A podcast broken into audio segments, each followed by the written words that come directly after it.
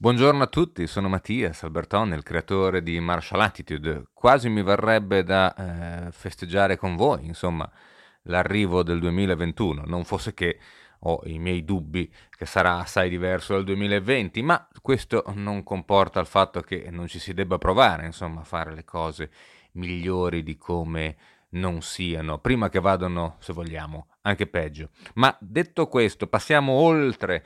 Vi trovo di nuovo qui al podcast su non solo la disciplina, ma eh, come discipline differenti possono aiutare nella vita di tutti i giorni. Nel duemiladiciannove abbiamo eh, sostanzialmente ipotizzato di farlo con Fabio, nel duemilaventi abbiamo cominciato a farlo, eh, si è evoluto molto ed eccoci qua nuovamente con Fabio Campinotti da Genova, docente di storia e filosofia a liceo a Genova, a parlare in questo caso dei vizi capitali. Cominciamo col botto il duemilaventuno, cominciamo con l'ira, la rabbia, il furore, un vizio capitale d'eccellenza, direi super attuale, super attuale soprattutto per me. Io mh, devo dire la verità, probabilmente sono eh, uomo ricco di vizi, ma eh, se proprio dovessero essere vizi capitali, ehm, non mi trovo, per quanto abbia potuto peccare di gola e di altre cose, ma insomma in maniera passeggera. E invece questa stilla dell'ira è una cosa profonda che eh, cerco di... Eh, non eh, alimentare, cerco di sottrarre, ma ricordo anche molto bene di aver cavalcato, di aver cavalcato in tempi passati e mi ricordo, mi ricordo, so perfettamente, insomma, che l'ira è un, un grosso ostacolo eh, per un duplice motivo, non solo per gli effetti che l'ira può creare, perché possiamo leggere sia da qualunque libro di, diciamo, di, di Zen per dummies, piuttosto che non eh, qualunque racconto storiografico e eh, resoconto storiografico, e ci rendiamo conto come appunto prendere decisioni o eh, avere impulsi sotto l'effetto dell'ira possa non essere saggio. Ma quello che io trovo, e in questo vorrei indagare anche con Fabio cosa lui ne pensa, veramente eh, difficile, veramente vizioso, veramente eh, ultraterrena, è la capacità di essere straordinaria. L'ira è straordinaria perché ti fa sentire straordinario. Almeno nel momento, almeno poco prima che si scateni, eh, l'ira è un, è una potenza, è un modo per eh, percepire potenza, prima ancora che applicarla. In questo senso è eh, pericolosissima, perché potenza probabilmente non è, ma c'è una percezione di quello che potremmo fare se solo potessimo esprimere questa potenza attraverso l'ira. Ecco, questo è da vedere poi se il vizio è l'ira di per sé stessa oppure è la conseguenza dell'ira, cioè le azioni che vengono comandate e svolte sotto l'influenza dell'ira. Ma pure è vero che l'ira appunto è uno sviluppo di potenza, e quindi forse che il vizio è quello di iniziare la reazione dell'ira. Come questo è, è saputo, è noto, insomma, ci sono ehm, grandi limiti a quello che possiamo fare, eppure molti dicono che eh, il nostro potere, il potere dell'essere umano, il potere della mente, il potere della nostra filosofi- fisiologia è limitato. Eh, mi chiedo se il vizio dell'ira appunto non metta freno a potenze che potrebbero essere molto ben indirizzate. Sentiamo Fabio che cosa ne pensa. Andarono intanto a Gerusalemme ed entrato nel Tempio si mise a scacciare quelli che vendevano e comperavano nel Tempio. Rovesciò i tavoli dei cambiavalute e le sedie dei venditori di colombe e non permetteva che si portassero cose attraverso il Tempio ed insegnava loro dicendo: «Non sta forse scritto: la mia casa sarà chiamata casa di preghiera per tutte le genti? Voi invece ne avete fatto una spelonca di ladri». Un caro saluto a tutti e un caro saluto a Mattias. Interessanti temi e quesiti hai posto sul campo sul tema dell'ira. Quello che abbiamo ascoltato è il Vangelo di Marco, capitolo undici, versetto quindici, sedici e diciassette. Ed è un, un episodio molto famoso. Gesù che si adira con i mercanti del Tempio, che se la prende con un culto trasformato e corrotto e rende di fatto impossibile lo svolgimento dei sacrifici per tutta quella giornata dopo le azioni che lui ha compiuto. Quindi è come se stesse dicendo: avete finito i vostri giochi, avete finito di comprare e vendere la grazia di Dio. Interessante. Gesù si arrabbia. Mentre il Vangelo tace di alcuni altri atteggiamenti di Gesù, ad esempio non ci riporta l'ilarità di Gesù, ci riporta le lacrime e altri atteggiamenti, la commozione, l'amicizia, appunto l'ira, non viene taciuta, viene proprio messa al centro. Gesù non è uno, per dirla coi figli dei fiori, peace and love, ma è uno che dice le cose in maniera molto schietta e netta. E quindi sembrerebbe da questo che l'ira eh beh, non sia un peccato. Ce lo ricorda anche Tommaso d'Aquino nella Somma Teologica. Siamo nella seconda seconde, quindi la seconda parte della seconda parte della Somma Teologica, alla question numero centocinquantotto, articolo due, dove Tommaso d'Aquino si chiede: l'ira è un peccato? E la risposta non è così semplice, non è così facile. Fra le altre cose, Tommaso ci ricorda intanto che il Salmo quattro ci dice: adiratevi, ma senza peccare. È interessante questa cosa qua. Cosa vuol dire?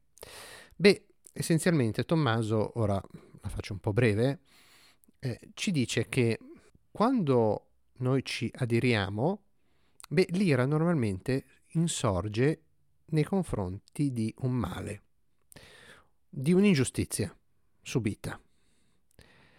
E quindi è un desiderio di giustizia. L'esempio di Gesù nel Tempio è abbastanza chiaro.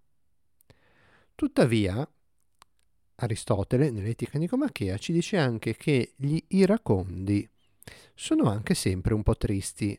Perché? Non perché si dispiacciono di essere adirati, ma perché sono rattristati dall'ingiustizia o dal male che pensano di aver ricevuto o che comunque hanno visto commettere. E anche su questo è interessante, perché c'è un mettere al centro l'io. Un po' più avanti in questo capitolo Tommaso ci dice un'altra cosa, ovvero che quando l'ira si scatena, beh, il moto dell'ira non è più necessariamente sotto il controllo della persona. E infatti ci dice: l'uomo è padrone dei suoi atti con il libero arbitrio della ragione. Perciò i moti, cioè i movimenti, le, le azioni, che prevengono il giudizio della ragione, quindi che vengono prima, non sono soggetti all'uomo nella loro universalità, cioè nella loro totalità, cioè in modo che nessuno di essi insorga, sebbene la ragione possa impedirli individualmente. E in questo senso si può affermare che i moti dell'ira non sono in potere dell'uomo, in modo cioè che nessuno di essi insorga. Vale a dire che c'è un movimento che precede la ragione. Ora Tommaso dice che se questo accade, quindi noi prima ci arrabbiamo e poi in qualche modo confusamente ragioniamo, beh, qui c'è il disordine. Se invece si trattasse di un altro contesto, ovvero prima c'è un giudizio della ragione, si esamina, si vede che c'è l'ingiustizia e questa decisione, questa sentenza, potremmo dire, è supportata da una giusta ira che vuole il ristabilimento della giustizia.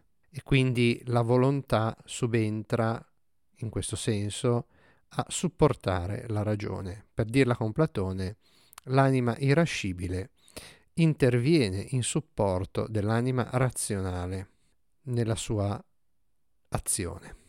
Quindi, come sempre, vedete, l'analisi di Tommaso è sempre molto precisa nell'individuare i rapporti che ci sono all'interno delle potenze, lui le chiama così, delle facoltà dell'anima umana, stabilendo che devono tutte agire in sincrono, in modo armonico. Beh, se c'è una cosa alla quale il rischio dell'ira ci espone è precisamente la perdita di questa armonia. I riferimenti anche al contesto pop e cinematografico si sprecano. Il mondo di Star Wars vede l'ira essere eh, al centro del lato oscuro. I Jedi, un po' come i monaci buddisti, devono rifuggire ogni tipo di attaccamento, eh, devono essere costantemente calmi. Quindi, quindi questo forse è uh, un riferimento anche a quello a cui faceva cenno Mattias riguardo al fatto che l'ira potrebbe impedirci di eh, sviluppare le nostre potenzialità, anche se sembrerebbe che quando uno è arrabbiato sia più forte, più potente. In realtà, quando noi ci troviamo nella situazione descritta da Tommaso, cioè quando i moti dell'ira prendono il sopravvento sulla ragione e quindi quando ci facciamo tirare dentro un vortice, molto spesso, senza avvedercene, diamo il peggio di noi. Cioè tiriamo fuori quegli aspetti della nostra natura che normalmente riusciamo a gestire e che normalmente riteniamo essere quelli di cui dovremmo un pochino vergognarci. A me è capitato un po' di tempo fa, un po' più di un anno fa, eh, di perdere davvero le staffe in un contesto eh, lavorativo con i colleghi durante un consiglio di classe, e mi sono reso conto davvero di aver dato il peggio di me. Qualcuno potrebbe dire: devi imparare ad arrabbiarti meglio. In un certo senso sì, perché io, non essendo una persona che è abituata a, ad arrabbiarsi, quando mi arrabbio no, non riesco bene a gestire la cosa. Penso che però questa cosa sia tutto sommato, sì, è un limite da sotto un certo punto di vista, ma anche un uh, punto di riflessione, perché se forse io se riuscissi ad arrabbiarmi meglio mi arrabbierei più spesso, e non so se questo sarebbe un bene, non so se questo mi aiuterebbe a analizzare meglio le cose, a comprendere, a essere più pronto a, all'ascolto. C'è poi un altro capitolo, ma poi forse lo, lo affrontiamo dopo, che è quello legato all'indignazione, che è un po' una sorta no, di, di, di, di figlia, di figlia dell'ira. Di figlia dell'ira, eh, però, proprio in quanto, come ci ricorda sempre Tommaso in conclusione del capitolo sopracitato, l'ira, Tommaso parla di potenza irascibile, quindi come una parte dell'anima, è per natura sottoposto alla ragione, questa, questa facoltà che abbiamo. Perciò i suoi atti, cioè gli atti che noi facciamo quando siamo adirati, intanto sono naturali nell'uomo in quanto sono conformi alla ragione. In quanto invece non rispettano l'ordine della ragione, sono contro la natura. Quindi c'è anche uno stretto rapporto tra l'ira come parte naturale dell'uomo e l'ordine delle cose, e l'ordine delle cose rimanda alla giustizia, quindi allo ius, ovvero a quello che di per sé spetta alla natura di un ente, di una cosa. Una cosa è giusta quando nasce dalla natura stessa di una realtà, di una situazione, di un oggetto. E quindi l'ira è giusta, è buona, è naturale quando segue l'ordine della ragione, quindi anche l'ordine di quello che nelle civiltà moderne chiamiamo il diritto, la legge. Mi sovviene però un, un ulteriore elemento che mi riservo poi di riprendere. La giustizia è realmente tale quando, oltre all'ira, è anche benevolente, cioè vuole il bene dell'altro. E la domanda che rivolgo anche a voi e a Mattias è: si può essere arrabbiati, irati e contemporaneamente essere benevolenti e volere il bene dell'altro? Potremmo cominciare a cambiare il titolo del podcast con Caro Fabio e le domande impossibili. E quindi possibile o impossibile irarsi pur volendo il bene dell'altro?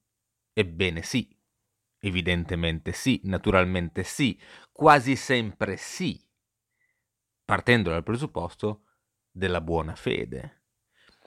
In questo caso fede magari ha un valore più basso, diciamo, dal punto di vista eh, dei riferimenti, ma eh, la buona fede indica anche l'intenzionalità, mettiamola così, una buona, sincera intenzionalità, e quindi non una cattiva volontà, una discrezionalità al male, un piacere nel male.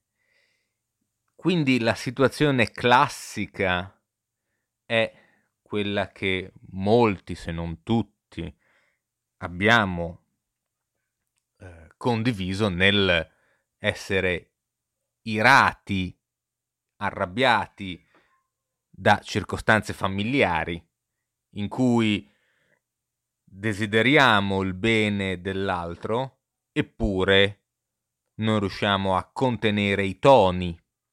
Ma allora parliamo di toni, e quindi parliamo di prevaricazione sopra i toni dell'altro.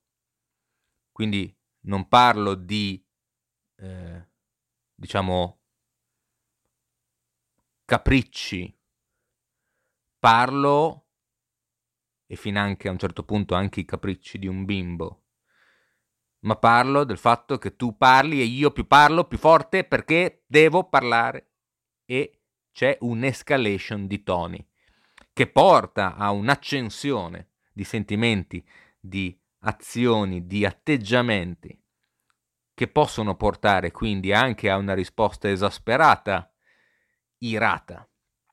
Ma se è una risposta esasperata, allora è una risposta che esce dal controllo, come si diceva prima. E uscire dal controllo si esce dall'ordine della giustizia, giusto appunto che indicava Agostino. Ma appunto arrabbiarsi senza peccare indica l'ira di Dio, per cui la pulizia di quello che non era giusto, che era empio, la tabula rasa necessaria per ripianare i troppi mali del mondo, il diluvio universale, se non fosse altro la distruzione di Sodoma e Gomorra. Potremmo, anzi Sodoma e Gomorra sono molto in linea con i peccati capitali per certi versi. Quindi la risposta è senz'altro sì, ma sicuramente no, perché nel momento stesso in cui l'ira accende, io posso prevedere come uno stato positivo il fatto di avere la necessità di essere irato contro un avversario, in caso di difesa, per esempio. Quindi se a causa di un male subito, giusto appunto pensando all'Aristotele di prima, io mi iro e sono quindi arrabbiato nei confronti della persona vicino a me che pure voglio proteggere, ma che mi intima a non prendere decisioni avventate, ma attraverso quest'ira io riesco a sconfiggere un oppositore che mette a repentaglio la mia, la vita della persona mia e di quella a fianco. Insomma, l'ira arrab- la, la, aiuta a sopravvivere, piuttosto che non a riportare la giustizia. Ma, giusto appunto, il, il cavaliere Jedi o il guerriero saggio che combatte l'unica guerra possibile, ovvero quella di non combatterla, vincendola prima di combatterla, è difficile sicuramente trovarlo. Quindi anche l'assenza di ira, ma una calcolata tendenza a pianificare la vittoria sugli altri, non porterà all'ira, ma porterà sicuramente a un calcolato risentimento nel tempo, mentre uno scoppio d'ira non è un'era di ira. Il vantaggio, svantaggio dell'ira è anche appunto la sua limitata portata, come quella di un'esplosione, per quanto potente e limitata nel tempo, ma dirompente, con effetti catastrofici, devastanti, con realtà da rimarginare, ricostruire oppure esclusivamente ricordare.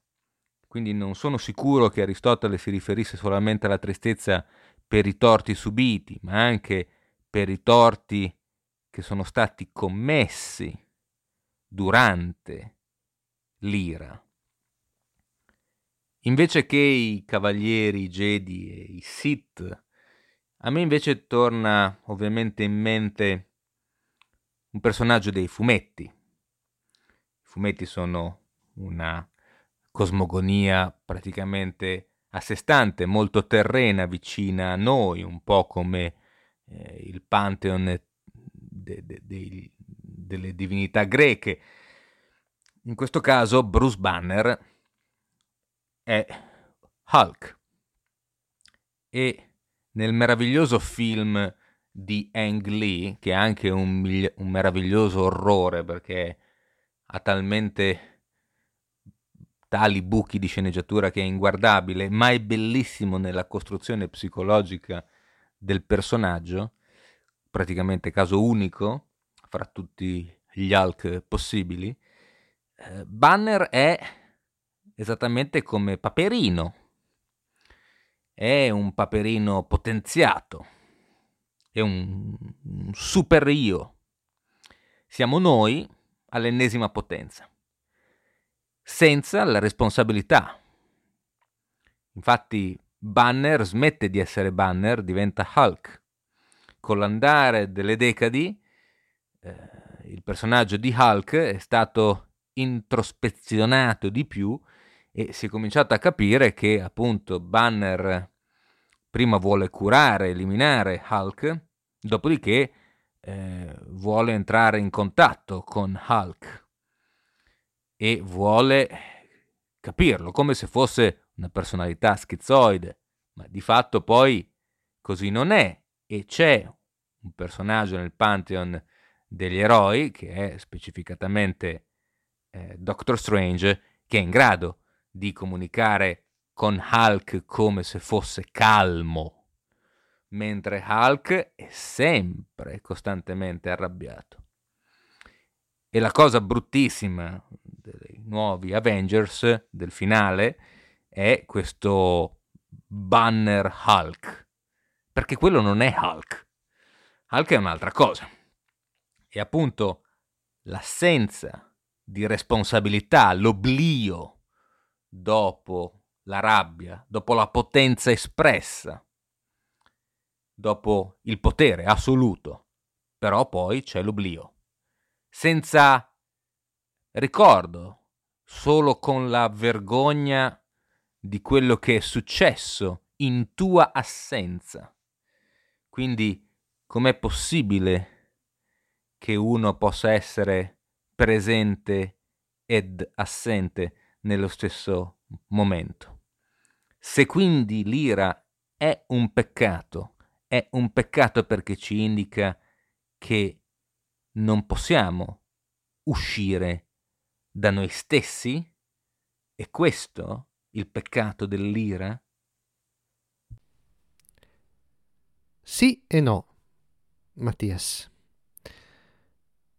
L'ira è un peccato perché ci mette davanti a una possibilità drammatica, che è la possibilità che sta dietro tutti i peccati che abbiamo considerato finora, ovvero che l'affermazione di una parte di noi, di una parte del nostro desiderio, in questo caso il desiderio di affermazione di sé, di giustizia, di verità, di bene per l'altro, si trasformi nel nostro peggior nemico attraverso la frantumazione del nostro io, della nostra persona, trasformandoci nei nemici di noi stessi. Cosa accade quando ci arrabbiamo? Che affermiamo la nostra posizione, ma al tempo stesso perdiamo il nostro posto, perdiamo l'equilibrio. Si parte dunque da un desiderio di bene, da un desiderio di verità e di giustizia, ma poi ci si perde. Ecco, perché questa cosa qua accade? Perché eh, rischiamo di trasformarci nei nemici di noi stessi? Perché non abbiamo il controllo? Beh, sì, è possibile, ma domandiamoci cosa significa avere il controllo. La natura umana è fatta, è impastata di desiderio. Ora il desiderio è una mancanza, è un'attenzione verso un compimento, un compimento che ha sempre da venire e che si realizza attraverso quelle che sono le nostre reciproche relazioni, nelle quali già da sempre abitiamo e ci troviamo gettati. Ora, l'ira ci fa assumere una posizione nella quale siamo totalmente sbilanciati su una sola parte del nostro essere desiderante. Ci impedisce di vedere il resto. Parte sempre, come dicevo, da un elemento buono. Anche, ad esempio, chi si indigna, si indigna per qualche cosa che non va, per un bene che manca, per un'ingiustizia palese, ma nel momento in cui si indigna assume una posizione distante proprio da quella realtà che condanna. Se ne separa come se fosse totalmente altro. E chi si adira corre sempre il rischio di separarsi da coloro con i quali si adira, di ritenersi altro, anche inconsciamente, ripeto, anche in perfetta buona fede. Per questo l'ira, come si usava dire in tempi andati, è buona solo se è santa, cioè solo se è abitata da una piena padronanza di sé. Per questo all'inizio ho fatto riferimento a Gesù. Nella sua parabola terrena, il figlio dell'uomo, così lui ci teneva ad essere chiamato, ha rispecchiato tutti gli aspetti dell'umanità, dalla capacità di adirarsi alla capacità di amare e soprattutto la capacità di distruggersi letteralmente per l'altro, di farsi mangiare dall'altro, di mettersi totalmente a disposizione in una relazione nella quale, in maniera paradossale, assume il ruolo di ospite di un banchetto, cioè colui che ti invita al banchetto, ma diventa anche la mensa del banchetto, cioè ciò che nel banchetto viene consumato. È un, di una provocatorietà enorme questa cosa qua, perché è la distruzione completa del culto dell'io, che invece è il protagonista della società dello spettacolo, per dirla con Debord, nella quale noi abitiamo. E la strada è precisamente questa, cioè per ricompattare quelle che sono le molteplici facce dei vizi umani, che ci parlano in realtà della natura dell'uomo, no? Di come eh, l'uomo potrebbe essere. Quindi in qualche modo stiamo facendo una sorta di ritratto dell'umanità, della persona umana, attraverso questi vizi capitali. Ecco, dicevo, ci restituisce l'integralità della persona umana, di come la persona umana è chiamata ad essere per essere pienamente se stessa, che vuol dire pienamente individuale, singola, unica, irripetibile. Perché ogni volta che ci arrabbiamo, ad esempio, quindi che cadiamo nell'ira, beh, diventiamo un po' tutti uguali. E questo vale anche per gli altri peccati, ovvero perdiamo la nostra creatività, quella che abita, come dicevo prima, nel nostro desiderio, che di per sé è generativo di vita, che ci chiama a intessere sempre nuovi rapporti e sempre nuovi legami, sempre nuove relazioni. Quindi l'ira ci chiude, ci sbarra il passaggio e ci intrappola in un meccanismo rispecchiante nel quale noi ci arrabbiamo, guardiamo la nostra ira, ci dispiacciamo per esserci arrabbiati, ci dispiace per il male che abbiamo fatto, ci dispiace per aver perso il controllo, ci dispiace per l'immagine che abbiamo dato di noi, e questo ci porta poi in una fase di avvitamento potenzialmente anche un pochino depressivo, salvo poi ricadere nella stessa dinamica poco tempo dopo, perché non si impara dai peccati, mentre si impara dagli errori, non si impara dai peccati. I vizi sono tali proprio perché rigenerano continuamente se stessi, come una sorta di diabolica araba fenice, e quindi diventiamo una macchietta, cioè diventiamo una trasfigurazione tragica di noi stessi, un po' come lo è il Don Giovanni per la lussuria, e come è ad esempio appunto il personaggio dei fumetti citato da Mattias, Hulk, o come lo è ancora meglio Paperino, che rende decisamente forse ancora meglio l'idea.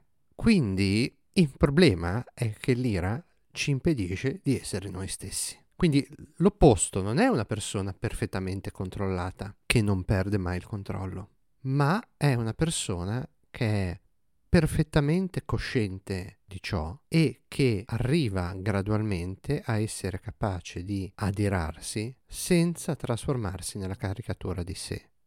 Ma per far questo si deve aprire alla considerazione che non lo può fare da solo, che ha bisogno di una rete di relazioni che lo supportino, e mi permetto di aggiungere che ha bisogno della grazia, ovvero di un qualche cosa di misterioso che io non sono assolutamente in grado di descrivere, se non come l'improvviso irrompere nella vita dell'uomo di particolari circostanze spesso drammatiche che possono essere rivelatrici riguardo alla nostra stessa posizione nella vita, per cui ci sono certi momenti in cui possiamo davvero comprendere chi siamo se solo prestiamo attenzione ai segni che ci arrivano dal mistero della vita.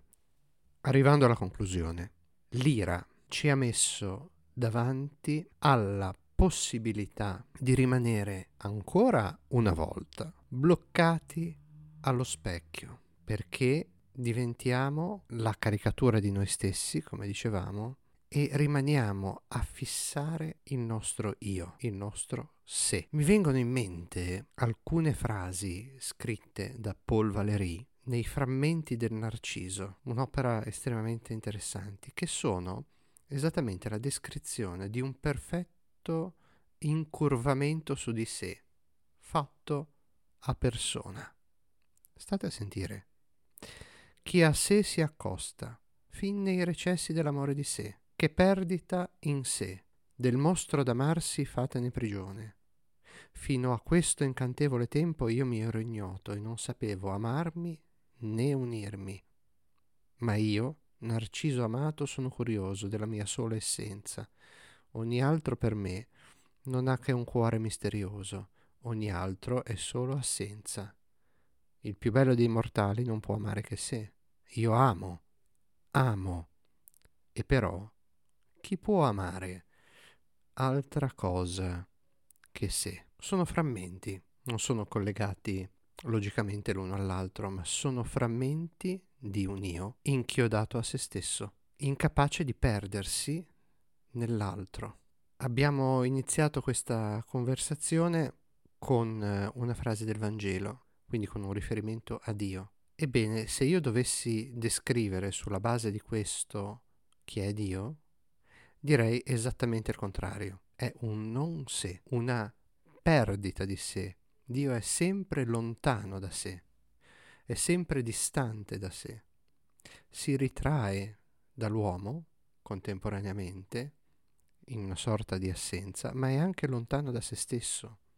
Dio è umile, ciò che è umile è prossimo al nulla. Non è un caso che questo sia il nome di Dio, fra le altre cose, alla radice della spiritualità taoista, ad esempio.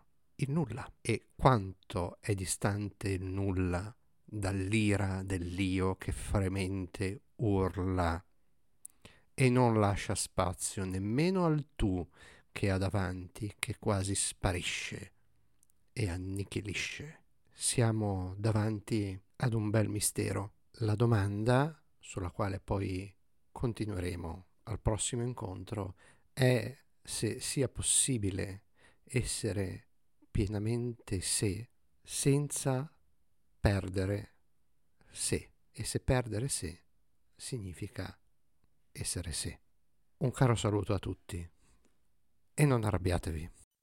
Grazie Fabio, grazie davvero per riuscire sempre a mettere in prospettiva certi concetti che sono estremamente complessi da elaborare in un panorama, in uno scenario più ampio, fatto di un intrinseco contesto che ha radici profonde, varie, variopinte, ma soprattutto diffuse attraverso le decadi, attraverso addirittura i secoli, in tradizioni molto differenti. Beh, si fa presto a dire taoismo piuttosto che non la cacciata dei mercanti dal tempio, ma è, è molto più difficile trovare un filo d'oro conduttore di ragionamento che porti in maniera assolutamente coerente da là a qua a domani una ragione per individuare le motivazioni, i meccanismi degli atteggiamenti che stiamo cercando di, diciamo, non tanto eh, rinnovare assolutamente, ma quantomeno di rinfrescare, come togliere la polvere da cose per troppo tempo lasciate andare. Il concetto dell'ira, il concetto dell'affermazione di sé, che rappresenta anche l'unicità, la bellezza, se vogliamo, La, l'affettuosità che abbiamo nei confronti di personaggi come appunto dicevamo di Paperino ehm, è sicuramente eh, portatrice di un, di un dramma, ed è eh, anche però eh, così estremamente umana, più di molti altri dei peccati che richiedono, diciamo, una un'educazione, una, un raffinamento delle cose che si desiderano. Invece desiderare il giusto per sé, desiderare anche meramente di sopravvivere più di un'altra persona che ci contrasta, alla quale noi opponiamo con ira la nostra contrarietà, questo è talmente umano, è talmente intrinseco, è talmente sopravvivenza, che non posso fare a meno di considerare ancora una volta il dubbio amletico se effettivamente sia un vizio capitale, un peccato capitale. Grazie infinite Fabio per parlare dell'ira, grazie infinite a tutti voi gli ascoltatori di Martial Attitude per continuare a esplorare questi concetti, a esplorare concetti che possono raffinare disciplina, che possono portare qualcosa di buono nella vita di tutti i giorni. E se vorrete condividere il contenuto sulle piattaforme Facebook, Instagram, tramite mail, ehm, un commento sul canale YouTube, insomma passate l'informazione ai vostri amici, saremo contentissimi di questo e saremo contentissimi di rispondere alle vostre domande. C'è una pagina Patreon che potrete ehm, supportare o quantomeno seguire in maniera tale da supportare Martial Attitude anche nella creazione del programma Martial Attitude Training per iponon vedenti, e eh, la prossima volta eh, ci eh, portiamo sulle sponde eh, di quello che è, diciamo, il contrario di tutto questo, il contrario di quello che sembra essere la vita. Ci portiamo sulle sponde dell'accidia, non mancate. Sarebbe un peccato grave.